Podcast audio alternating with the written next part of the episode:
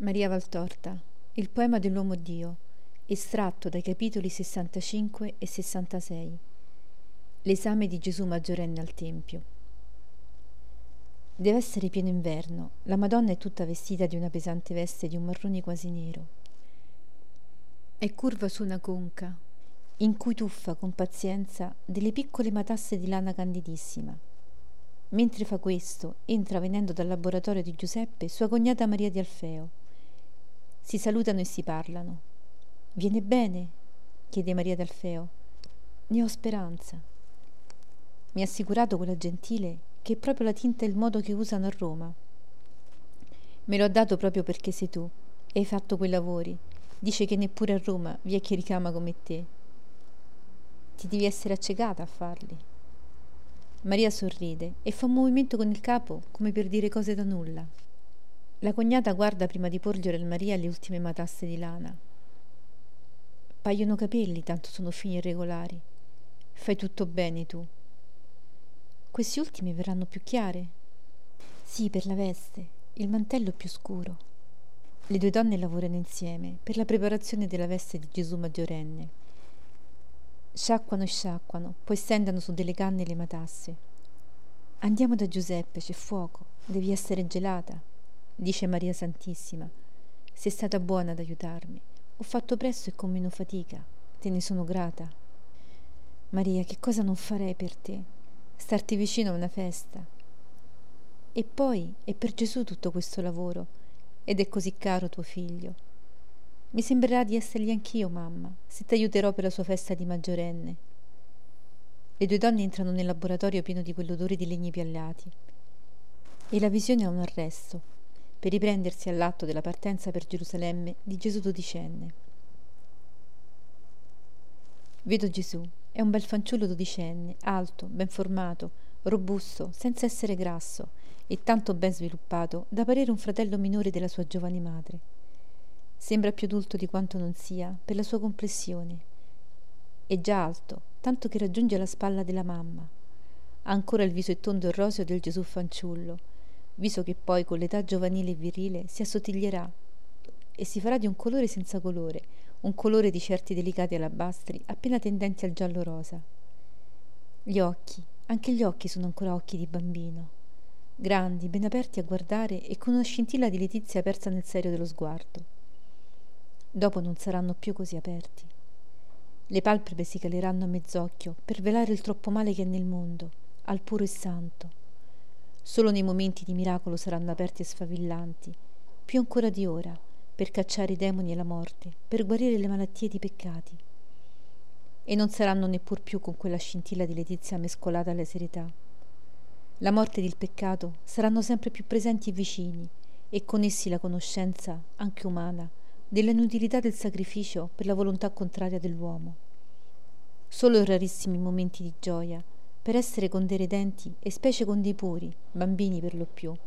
Lo faranno brillare di letizia quest'occhio tanto santo e buono. Ma ora è con la sua mamma, in casa sua, e di fronte a lui è San Giuseppe, che gli sorrise con amore. E sono i cuginetti che lo ammirano, e la zia Maria d'Alfeo lo carezza. È felice. Ha bisogno di amore il mio Gesù per essere felice, e in questo momento lo ha. È vestito di una sciolta veste di lana rossa rubino chiaro che scende sino a terra scoprendo appena i piedi calzati da sandali nuovi. I bei capelli biondi sono già più carichi nella loro tinta di quando era fanciullino, con scintille di rame nelle volute dei boccoli che terminano sotto le orecchie. Ecco il figlio nostro, dice Maria alzando la sua mano destra, nella quale la mano sinistra di Gesù. Pare lo presenti a tutti e riconfermi la paternità del giusto che sorride, e aggiunge Benedicilo Giuseppe prima di partire per Gerusalemme. Non fu necessaria la rituale benedizione per la sua andata a scuola, primo passo nella vita. Ma ora che egli va al Tempio, per essere dichiarato maggiorenne, fallo e benedici me con lui. La tua benedizione fortificherà lui e darà forza a me di staccarmelo un poco di più. Maria, Gesù sarà sempre tuo né io te lo contenderò questo figlio a noi caro. Nessuno come te merita di guidarlo nella vita, o mia santa. Maria si curva e prende la mano di Giuseppe e la bacia. È la sposa, è la sposa quanto rispettosa ed amorosa del consorte. Giuseppe accoglie quel segno di rispetto e di amore con dignità, ma poi alza quella baciata mano e la posa sul capo della sposa e le dice Sì, ti benedico, Benedetta, e Gesù con te. Venite, mie sole gioie, mio onore e scopo. Giuseppe è solenne, a braccia tese e palme volte verso a terra, sopra le due teste chine, ugualmente bionde e sante, pronuncia la benedizione. Il Signore vi guardi e vi benedica. Abbia di voi misericordia e vi dia pace. Il Signore vi dia la sua benedizione. E poi dice, E ora andiamo, l'ora è propizia per il viaggio. Maria prende un ampio drappo di color granata scuro e le droppeggia sul corpo del figlio, come se lo carezza nel farlo. Altri pellegrini vanno per la stessa direzione. Fuori dal paese le donne si separano dagli uomini, i bimbi vanno con chi pare a loro. Gesù resta con la mamma. Giunti al tempio, dove folla che entra ed esce dalle porte di cinta, attraversa coltili, atri e portici e scompare in questa o in quella costruzione, entrano cantando sommessamente dei salmi, la comitiva della famiglia di Gesù. Tutti gli uomini prima, poi le donne. Giuseppe si separa, dopo aver con tutti adorato l'Altissimo, dal punto in cui si capisce gli uomini potevano farle. Le donne invece si erano fermate ad un ripiano più basso. E con il figlio entra in una vasta stanza. Parla con un levita e questo scompare dietro una tenda a righe, per tornare poi con dei sacerdoti anziani. Credo siano sacerdoti, Certo sono maestri nella conoscenza della legge e destinati perciò ad esaminare i fedeli. Giuseppe presenta Gesù. Ecco, dice, questo è mio figlio. Da tre luni e dodici giorni è entrato nel tempio che la legge destina per essere maggiorenni. Ma io voglio che lo sia secondo i precetti di Israele. Vi prego osservare che per la sua complessione egli mostra di essere uscito dalla puerizia e dall'età minore. E vi prego esaminarlo benignamente e giustamente, per giudicare che quanto qui io, suo padre, asserisco è verità. Io l'ho preparato per quest'ora e per questa sua dignità di figlio della legge. Egli sa i precetti, le tradizioni, le decisioni, le consuetudini delle fimbrie e delle filatterie, sa recitare le preghiere e le benedizioni quotidiane. Può quindi, conoscendo la legge in se stessa e nei suoi tre rami, della Lascia, Midrask e Agata, condursi da uomo. Perciò io desidero essere liberato dalla responsabilità delle sue azioni e dei suoi peccati. D'ora in poi egli sia soggetto ai precetti e sconti di suo le pene per i mancamenti verso di essi. Esaminatelo. Lo faremo. Vieni avanti, fanciullo. Il tuo nome? Gesù di Giuseppe di Nazareth. Nazareno, sai dunque leggere? Sì, rabbi, So leggere le parole scritte e quelle che sono chiuse nelle parole stesse. Come vorresti dire? Voglio dire che comprendo anche il significato dell'allegoria o del simbolo che si cela sotto l'apparenza, così come la perla non appare, ma è nella conchiglia brutta e serrata. Risposta non comune e molto saggia. Raramente si ode ciò su labbra adulte, in un bambino poi, e Nazareno per giunta. L'attenzione di dieci si fatta sveglia. I loro occhi non perdano un istante di vista il bel fanciullo biondo che li guarda sicuro, senza spavalderia, ma senza paura. Tu fai onore al tuo maestro, che per certo era assai dotto. La sapienza di Dio era raccolta nel suo cuore giusto. Ma udite, te felice padre di tal figlio. Giuseppe, che in fondo alla sala, sorride e si inchina. Danno a Gesù tre rotoli diversi dicendo Leggi quello serrato dal nastro d'oro. Gesù apre il rotolo e legge.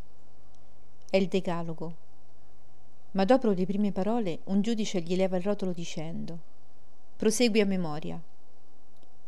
Gesù lo dice così sicuro che pare che legga. Ogni volta che nomina il Signore si inchina profondamente.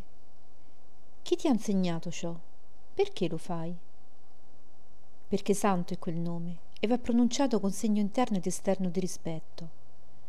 Al re, che re per breve tempo, si inchinano i sudditi, e polvere egli è. Al re dei re, all'Altissimo Signore di Israele, presente anche se non visibile che allo Spirito, non si dovrà inchinare ogni creatura che a lui dipende con sudditanza eterna? Bravo! Uomo, noi ti consigliamo di far istruire il figlio tuo da Hilel o Gamaliele. È nazareno, ma le sue risposte fanno sperare da esso un nuovo grande dottore. Il figlio è maggiorenne, farà secondo il suo volere. Io, se sarà volere onesto, non lo contrasterò. Fanciullo, ascolta, hai detto, ricordati di santificare le feste, ma non solo per te, per tuo figlio e figlia, e servo e serva, ma persino per il giumento è detto di non fare il sabato lavoro. Or dimmi, se una gallina depone un uovo in sabato, o d'una pecora figlia, sarà lecito usare quel frutto del suo ventre, oppure sarà considerato obbrobrio? So che molti rabbi, ultimo il vivente Shammai, dicono che l'uovo deposto in sabato è contrario al precetto. Ma io penso che altro è l'uomo e altro è l'animale, o chi compie atto animale come il partorire. Se io obbligo il giumento a lavorare, io compio anche il suo peccato, perché io mi impongo con la sferza a farlo lavorare. Ma se una gallina depone l'uovo, maturatosi nella sua vaia, o una pecora genera il figlio in sabato, perché ormai maturo al nascere, no, che tale opera non è peccato, né peccato è agli occhi di Dio l'uovo e l'agnello in sabato deposti. Perché mai, se tutto ed ogni lavoro in sabato è peccato? Perché il concepire generale corrisponde al volere del creatore ed è regolato da leggi da lui date ad ogni creato. La gallina non fa che obbedire a quella legge, che dice che dopo tante ore di formazione l'uovo è completo e va deposto, e la pecora pure non fa che obbedire a quelle leggi messe da colui che tutto fece, il quale stabilì che due volte l'anno quando ride primavera sui prati in fiori e quando si spoglia il bosco nelle sue fronde e gelo stringe il petto dell'uomo, le pecore andassero ai loro connubi per dar poi, all'apposto tempo, latte, carne o formaggi sostanziosi, nei mesi di più aspra fatica per le messi o di più sofferente squallore per i geli. Se dunque una pecora, giunto il suo tempo, depone il suo nato, questo ben può essere sacro anche all'altare, perché è frutto di obbedienza al Creatore. Io non lo esaminerei oltre. La sua sapienza supera le adulte e stupisce. No, si è detto capace di comprendere anche i simboli. Udiamolo. Prima dica un salmo, le benedizioni e le preghiere. Gesù dice sicuro una litania, di non far questo, non far quello. Se noi dovessimo ancora avere tutte queste limitazioni, ribelli come siamo, le assicuro che non si salverebbe più nessuno. Basta, apri il rotolo dal nastro verde, Gesù apre e fa per leggere. Più avanti, più ancora. Gesù ubbidisce. Basta, legge e spiega se ti pare che ci sia un simbolo. Nella parola santa raramente manca. Siamo noi che non lo sappiamo vedere e applicare. Leggo, quarto libro dei Re, capo ventiduesimo, versetto 10. Safan, scriba, continuando a riferire al re, disse: Il sommo sacerdote m'ha dato un libro. Avendolo Safan letto alla presenza del re, il re, udite le parole della legge del Signore, si stracciò le vesti e poi diede Vai oltre i nomi. Quest'ordine. Andate e consultate il Signore per me, per il popolo, per tutto Giuda, riguardo alle parole di questo libro che si è trovato, perché la grande ira di Dio si è accesa contro di noi, perché i padri nostri non ascoltarono le parole di questo libro in modo da seguirne le prescrizioni. Basta, il fatto avviene molti secoli lontani da noi. Quale simbolo trovi in un fatto di cronaca antica? Trovo che non vi è tempo per ciò che è eterno. Eterno è Dio e l'anima nostra, eterni i rapporti fra Dio e l'anima. Perciò ciò che aveva provocato il castigo allora è la stessa cosa che provoca i castighi ora, e uguali sono gli effetti della colpa. Cioè, Israele più non sa la sapienza, la quale viene da Dio. È a Lui e non ai poveri uomini che occorre chiedere luce, e luce non si ha se non si ha giustizia e fedeltà a Dio. Perciò si pecca, e Dio nella sua ira punisce. Noi non sappiamo più. Ma che dici, fanciullo? Essi 113 precetti? I precetti sono, ma sono parole. Li sappiamo, ma non li mettiamo in pratica. Perciò non sappiamo. Il simbolo è questo. Ogni uomo in ogni tempo ha bisogno di consultare il Signore per conoscere il volere e adesso a tenersi per non attirarne l'ira. Il fanciullo è perfetto, neppure il tranello della domanda insidiosa ha turbato la sua risposta. Sia condotto nella vera sinagoga. Passano in una stanza più vasta e pomposa. Qui per prima cosa gli raccorciano i capelli. I riccioloni vengono raccolti da Giuseppe. Poi gli stringono la veste rossa con una lunga cintura girata a più giri intorno alla vita. Gli legano delle striscioline alla fronte, al braccio e al mantello. Poi cantano salmi e Giuseppe loda con una lunga preghiera il Signore e invoca sul figlio ogni bene. La cerimonia a termine, Gesù esce con Giuseppe. Tornano da dove erano venuti, si riuniscano ai parenti maschi, comperano e offrono un agnello. Poi, con la vittima sgozzata, raggiungano le donne. Maria bacia il suo Gesù. Pare sia degli anni che non lo vede. Lo guarda fatto più uomo nella veste e nei capelli. Lo carezza, escono e tutto finisce.